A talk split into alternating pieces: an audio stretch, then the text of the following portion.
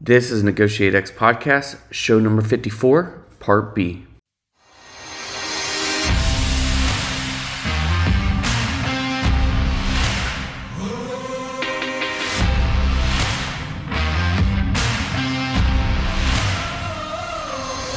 You're listening to Negotiate X Radio, helping you elevate your influence through purposeful negotiations. If you're here looking to learn about how to become a better negotiator in both business and life, then you're in the right place. Stay tuned and be sure to join the others who have benefited from NegotiateX.com, your home for negotiations training and consulting online.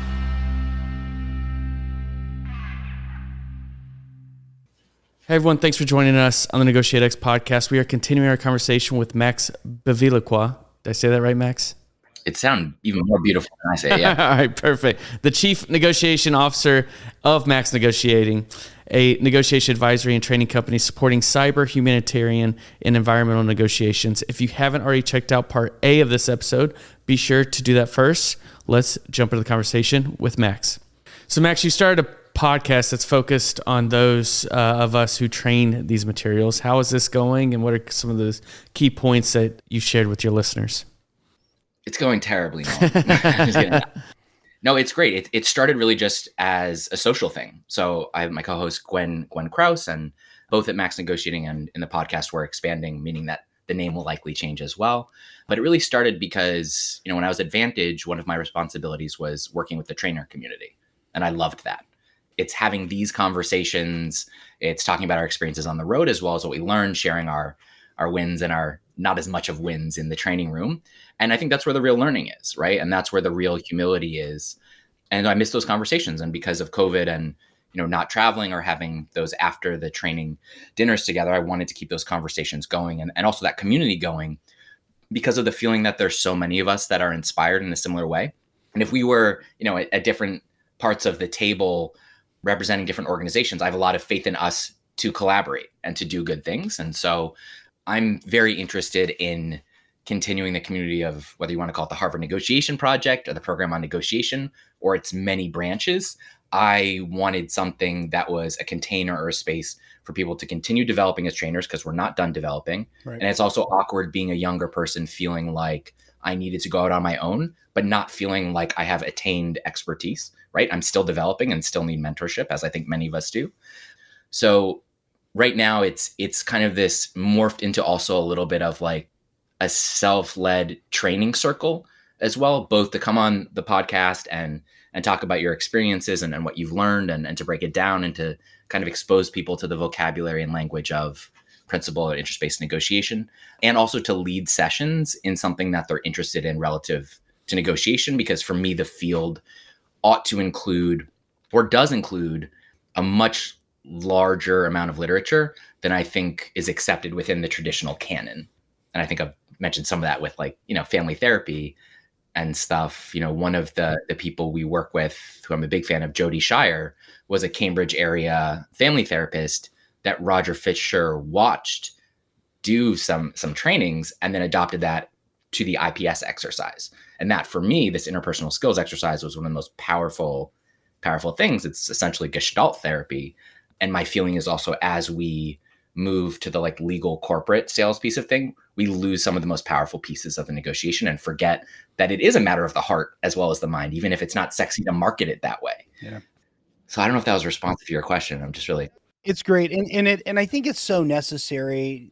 You know, it was interesting because I, I just recently saw Gwen so a shared co- colleague there, and we had the conversation, which is the power being in the room with a fellow trainer when we do these is that yes. the way you present something maybe a shift, even if it's small, but a lot of times it's not from the way that I've done it a thousand times.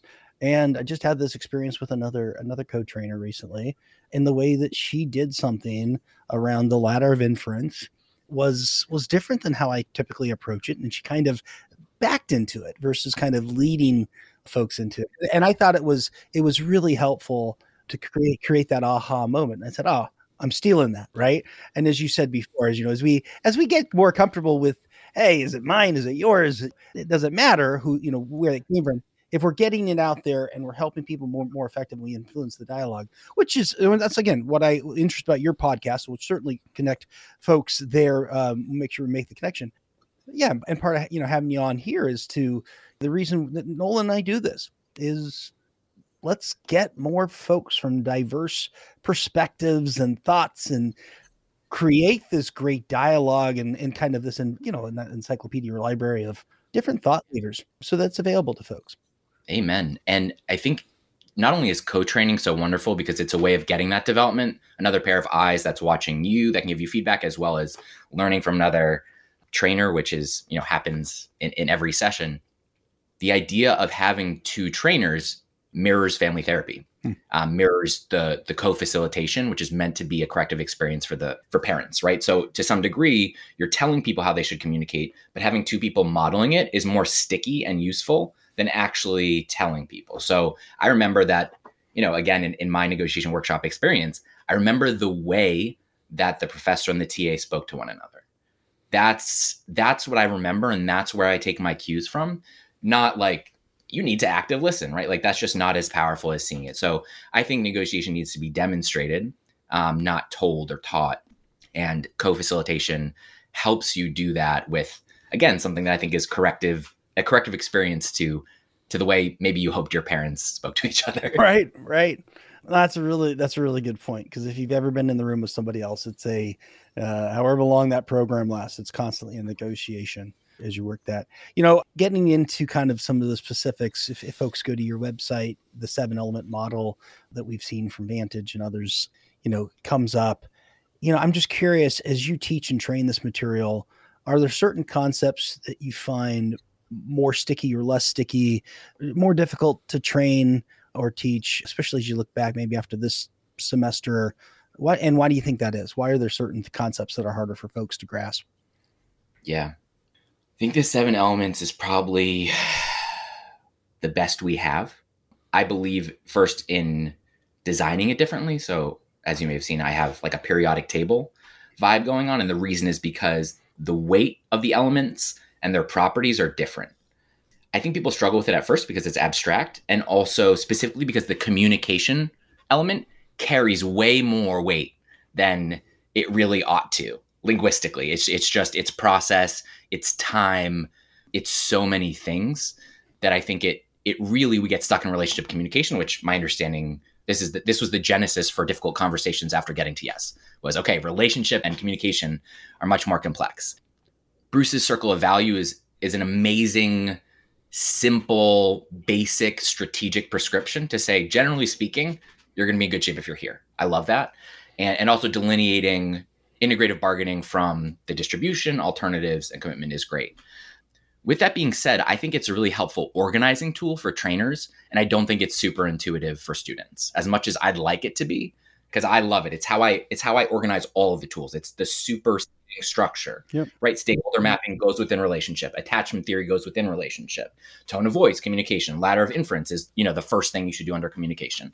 So I think if you have seven elements in ladder of inference, you're you're ready for the rest of your life to to keep going. There's there's some I'm gonna butcher this. There's some philosopher like Heidegger or someone, and he can he went to one of his teachers or someone came to him and said like, okay, I've been like reading Aristotle for like 10 years, which I do now. And he was like, read it for 40 more. Hmm. Right. The idea is that like we have enough stuff. We have enough intellectual property. I think the concepts are are good, but we need to be very aware that it comes from white collar negotiation. Right. Like I also do work in prisons. I dare you to speak that way like using objective criteria in a prison. Good luck. Right. So I, I think to some degree, we have intellectualized the models are helpful because they intellectualize things. But for many of us, myself included, that's a defense mechanism from actually being present and connected. Hmm. Right. Oh, I know how to do this. Right. And sometimes what someone is asking for is you to just be present and to listen to them. So I think there's an irony that we're kind of model and framework obsessed. But I do think that, you know, if you're trying to learn negotiation, you need to know the seven elements. And if someone has their new take on it, great. Yeah, I know we all need to sell stuff, but generally speaking, I, I believe that everything fits into those.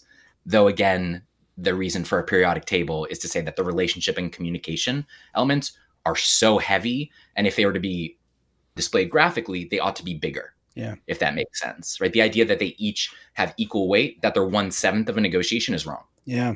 That's a that's a nice insight. And I like the kind of illustrative nature of of you putting it on a periodic table and talks about weights and properties. Can you give us a little bit more? You said you go into prisons and and obviously I've given you both enough. I'm just kidding. Yeah, absolutely. I love it. How do you reframe the conversation when you go in to a prison? Since talking objective criteria doesn't work, can you give us a little bit of that? What that sounds like? Sure. So one of my other heroes besides Roger Fisher is Dr. James Gilligan, who is the husband of Carol Gilligan, who wrote In a Different Voice when most of the psychological literature was really just from the perspective of men. So he's the husband, and he people are gonna have to fact check me here, but he was in some capacity put in charge of running prison hospitals or mental hospitals and prisons. And my understanding is that so he's he's written several books. One of them is Violence: Reflections on a National Epidemic, and his findings were basically that violence is like a disease, and the pathogen is shame. So you can make it more likely when you have people socialized as male from low socioeconomic status, meaning that they don't have other avenues for self-esteem, and that violence comes from being dissed or disrespected right? And that that shame, it's a response to overwhelming shame, the type of shame that you cannot live with that causes either self-mutilation or the mutilation of others as kind of an expression. And that's the other idea is that violence is destructive and, and random sometimes in, in terms of war and battlefield. But when it's it's personal in terms of homicide and suicide, it's expressive. It has a it has a language of its own. And so these are these are the types of conversations I believe should be in the negotiation field. So when I was an undergrad, I did like GED tutoring in a detention facility through Elise Willer, who's one of our Yeah. amazing colleagues, connected to this guy named Ben Lidauer, who runs the Jericho Circle Project. And what the Jericho Circle Project does is it takes its inspiration from what's called the Inside Circle. There's a documentary called The Work. And basically, what they do is people come to the prisons, and when I'm in the prison, I'm not leading anything. I'm one of the participants. I'm one of the participants showing up in a circle, doing my own work and trying to get over the fact that like you know i've had a lucky life and like oh wham wham from the poor side of a yachting town etc you show up and you do your work and that's the way you honor the people around you. And like you know there's psychodrama. It's ips you could be enrolled as the inner child of someone who's being abused right? You help people do that work and work through. And what you find which is you know maybe not surprising but can be startling is you're not better than anyone you're not worse than anyone right? Like these are people and they respond in ways that like maybe you would have responded and so, just like ransomware, you start to find like I would call this negotiation or negotiating with self or facilitating negotiation with self, which is just self development. And I think that dovetails with leadership and, and all of that. But I think just like in the cyberspace, I don't want to just be in the situation when things are bad. I'd love to talk about our wasted potential in prisons. Talk about a human capital waste. Yeah. The United States needs like, oh my God, like there there is genius in, in prisons and and there's criminality outside of them. And so, you know, I'll, I'll leave it there. But for for me, there's an idea that I that I learned in religious studies, which is that the things that society pushes to the farthest out to the the periphery are actually reflective of what's inside of it. Right. So I think prisons are incredibly reflective of of our values as a society. And also in terms of our, our theory of change, if it is a corrections facility, which at least in Massachusetts they're so named, then correct.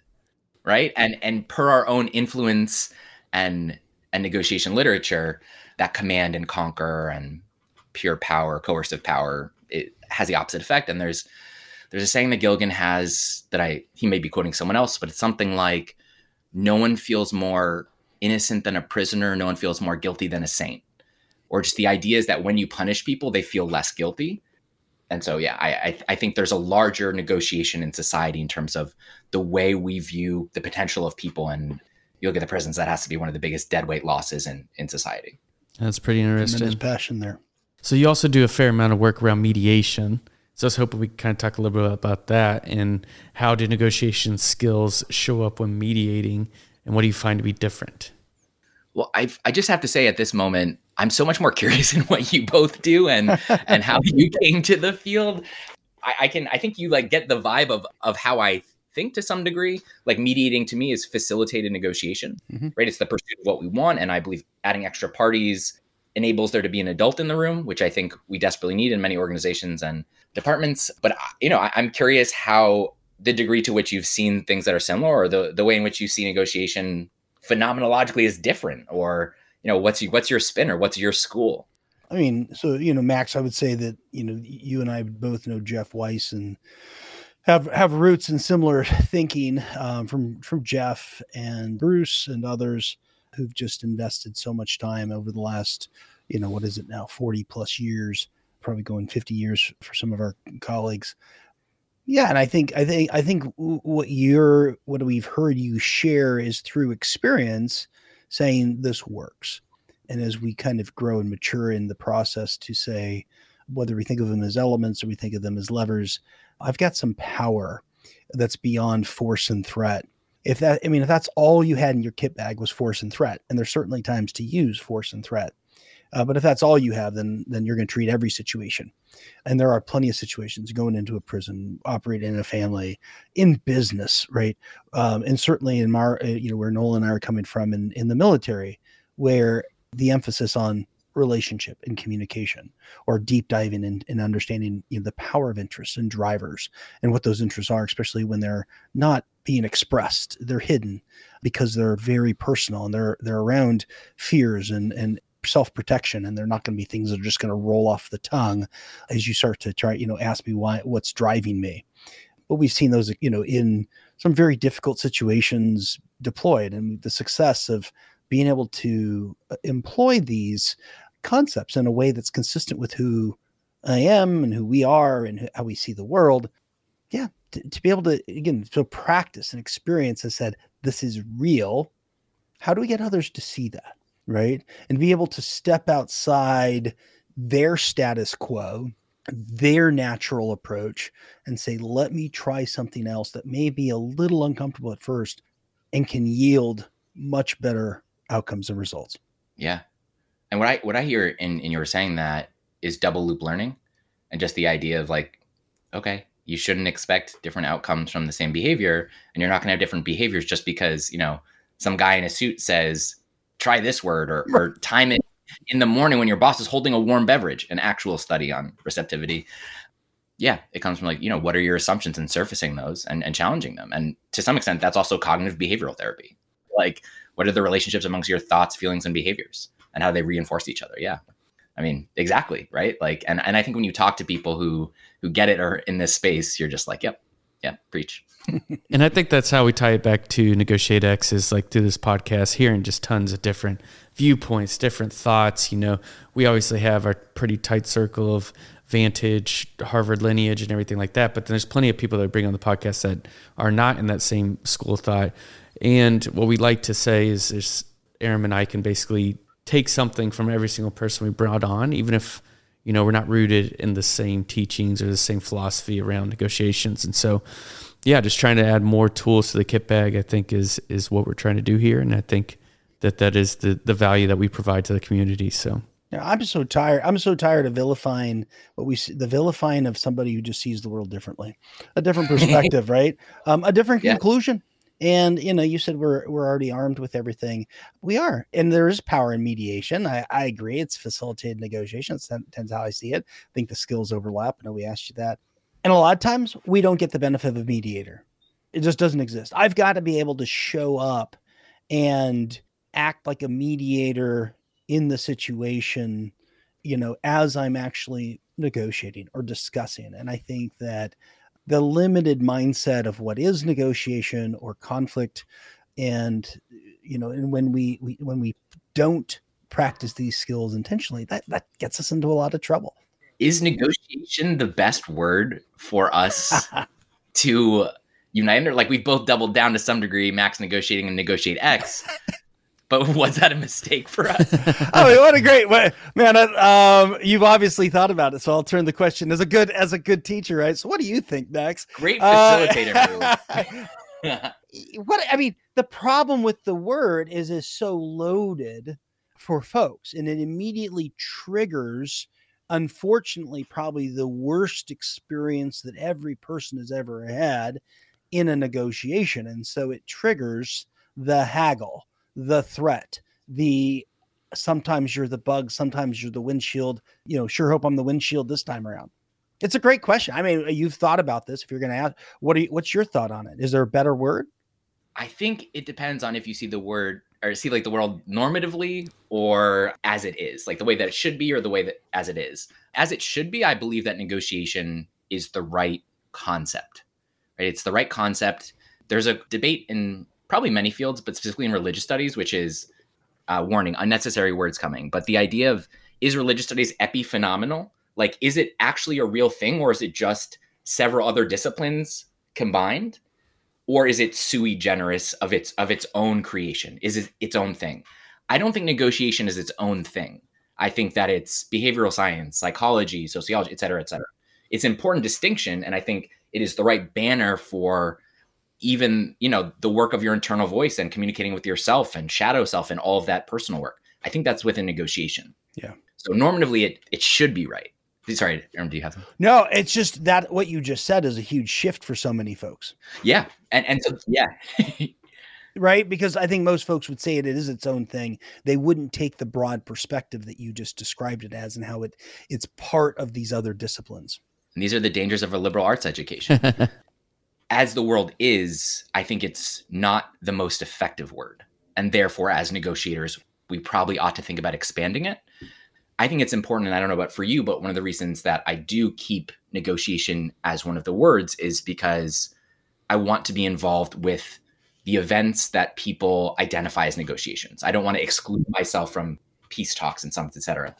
And I hope that in the process, I mean, as you're doing, right? We, we started with this around the cyber and humanitarian and, and environmental let's broaden at the same time right? It, and it, it does involve conversations and so much of what we you know it starts with me and how i show up and and what's going on in my own mind. I'm curious you know you've started this again just so many endeavors. I'm amazed what you're doing.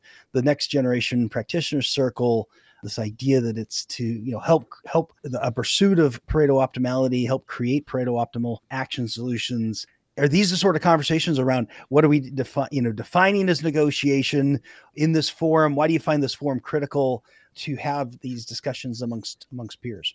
Yeah.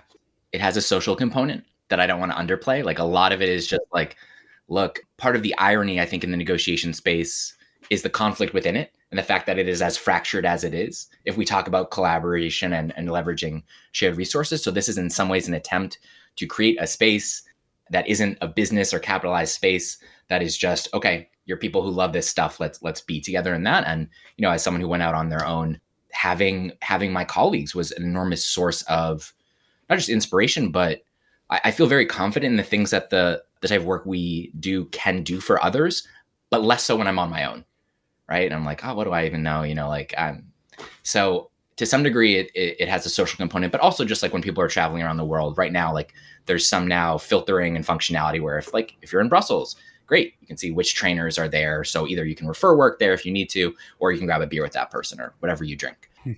But the other space is, is to continue development. And so that's continued development selfishly for trainers that don't feel that have a growth mindset right that we're still developing and it's a space where we're trying to create those norms of, of humility and continued learning and also to create a space for people who graduate from programs or who are interested in this field to enter. Because from my perspective, you know, A, where does a negotiation training program belong? Business school, law school, industrial organization? Don't know. I would argue that in terms of, you know, we were talking about in terms of modeling negotiation and training it as opposed to teaching it from a book. What is a BATNA? What is a ZOPA? Which doesn't, I think, to my mind, do much for a negotiator in in action maybe it doesn't belong in a university, right? And so for me, I'm also thinking about like, great, what if we just thought about the most rigorous, rewarding training program, right? And also welcomed people who are trying to get into the field without kind of going through the the classic, you know, you're a teaching assistant, analyst, whatever it may be, which to me is is part of part of the Harvard tradition of rigid hierarchy that doesn't enable the creativity that I think that we need. So in some ways, it's meant to be a more egalitarian. We're all trainers. We're all trying to learn. But I'm also very curious about the question. Not only what do you think about the word negotiation, but to have it informed by other sessions. So the one that we're having later today is on nonviolent communication, which I think is a huge missing piece in program on negotiation. You're both invited to any and all of these things, and also open to your ideas to them as well, because it really is a, a group endeavor. But for me, it's it's a place where we get to ask the questions where we're not constrained by the client, right? Right, or or an organizational hierarchy where people can just say like, "Hey, I think this is bullshit, or I don't like the way we talk about that, or whatever it may be. It's really to get that feedback that you would get in the room or after a training with a co-trainer, as well as to, you know, hopefully create if, if we believe that diversity is a source of value, which I think we should, we need more people in the field and from different backgrounds. And so I'm part of the traditional group in that I went through university. Right. But if you don't go to a program on negotiation school and you don't have those means or those opportunities, we still need perspective, right? Like, you know, I remember negotiating as a bartender, trying to get my job back after being let go, right? That's a different negotiation. And those are the stresses, specifically when you add financial stress, such a different component because people's time horizons change. Right. Right. Like it's very easy to judge people for like, oh, why do you eat shitty food? Why do you smoke cigarettes? You're trying to get through the day, right? Like different stressors, different things we're walking around with. So we need the perspectives for people that a before they turn whatever age you are at grad school, you're having impactful negotiations when you're much younger, but also from places and, and communities where we don't have great representation and where we're probably not the right people to go into that community and say, hey, here's what let's do this. Right. Like if we believe in the influence that we need buy-in from from the parties, then we also need representation from those parties. Yeah. And yeah, Harvard Law skews a certain way. Well, it's it's about it's it's interesting. It's about reach and contact points, and it's a. I love how you're challenging us to think about how how we traditionally do that, and and we do have some traditional approaches both on the academic side and the the corporate training side. You know, and and we have some colleagues that are doing other things, right, making it more accessible For sure. even uh, you know Dr. Josh Weiss's recent book on you know for for for- Yeah. for, for kids is, is another one, right? How do we how do we get these materials into hands earlier? Yeah, it's it's it's a great question, Max. Actually, his work is fantastic. I'm pulling up the the book has a great title. I don't want to butcher it, but his his new book is great, and I think he has other children's books, and that's exactly the type of stuff we're talking about. I'm like, this is something that we sent around in the next generation negotiation practitioner circle, just creative ways of expanding the circle, and that includes an age, right? Let's norm this because I think an issue that I think we've been dancing around too is that it's hard to negotiate skillfully in a culture or a society that is going to push back on that type of behavior Hmm. or is going to say wow you're you're just listening and you're not taking a position publicly? Oh you changed your mind? You're open to persuasion which we know is the way to be persuasive? You're a flip-flopper. Right? Not that that can't happen but we have a culture and look for me negotiation is a way of coding communication as more masculine. That's it. Hmm. it's communication but i think at least personally my connotations of like communications majors and and marketing and media it gets diluted and it becomes anti-academic even soft and look at, at fletcher there's um a saying that the flagship degree is is a MALD, Master of Arts in Law and Diplomacy. There are war malds and there are peace malds. The war malds are in security. The peace malds are in development. They're both negotiating, right? Maybe security deals more with the alternative of violence, et cetera.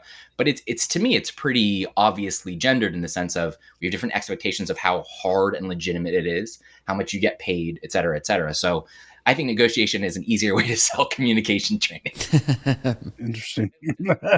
So Aram and I are always interested in how negotiating skills show up in the personal life.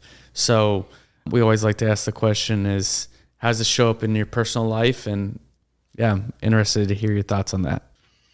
Absolutely. Absolutely has. it's a wide and a deep question.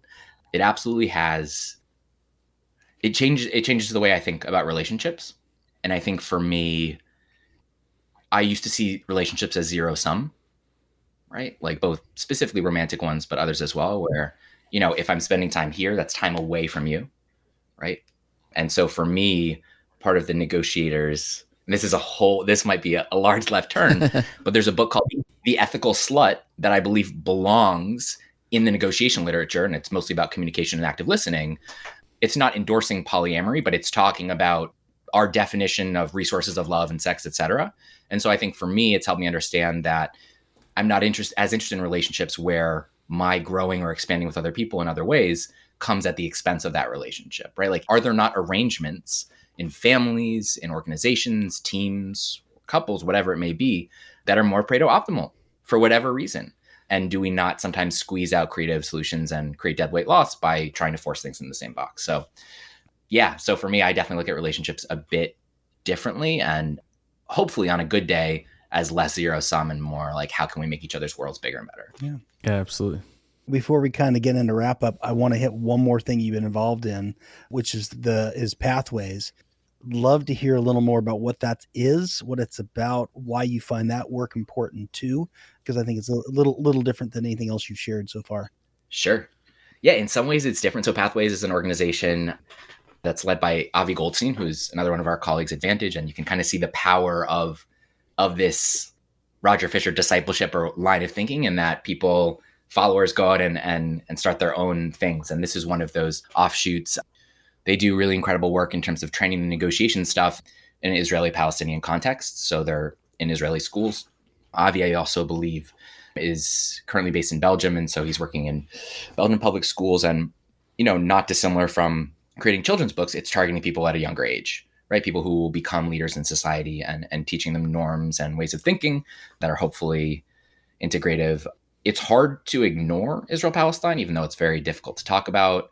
I'm an American Jew, even though my father is Catholic and all that family stuff. But so I feel a good amount of responsibility yeah, I mean, I, I, think most people can agree, especially we don't have to get super into it, but with a far right leaning Israeli government, I mean, it's heartbreaking. It's heartbreaking all around. And you see this tendency, I think, in the US, you see this tendency in, in Britain, you see it in a lot of spaces and places, this kind of like far right religiosity, which I would argue is antithetical to skillful negotiation, um, in that it's literal, inflexible, definition orthodox. So, it's important for me to be involved in work like that. We also have colleagues at CMP, Ken Hyatt and, and Nassim um, and Liz McClintock that do awesome work at NSI. So I'm I'm tangentially involved and in this space, but honestly, another thing that I negotiate is my identity often, even as a white dude. You know, I have an Italian Catholic father and an American Jewish mother, Ashkenazi Jews, and you know, what does it mean to me to be a Jew, right? What what is my relationship to Israel? right? How do I talk about this publicly? Do I not, or do I just shut up? So there, there are a lot of internal negotiations that I have, and so negotiation has more than anything been a way for me to more diplomatically deal with myself. It's a nice tie back to the question Nolan had asked you before too, right? Which is it, it is about relationships, which is out can then be outward focused, and so much of that comes back to how we're negotiating with ourselves, our identities, yeah. uh, and how you know who we are, uh, our own mindset thank you for the work that you're doing through Pathways. Thanks for all the work. I'm going to turn it over to Nolan to kind of maybe take us into wrap up here. Yeah, absolutely. So, is there anything else that we didn't ask you, Max, that you want to cover as we wrap this uh, podcast episode up? Or even a key takeaway, Max? Well, if you had one thing to tell our listeners, one thing to tell our students, what would it be to become a more effective wow. negotiator? No pressure.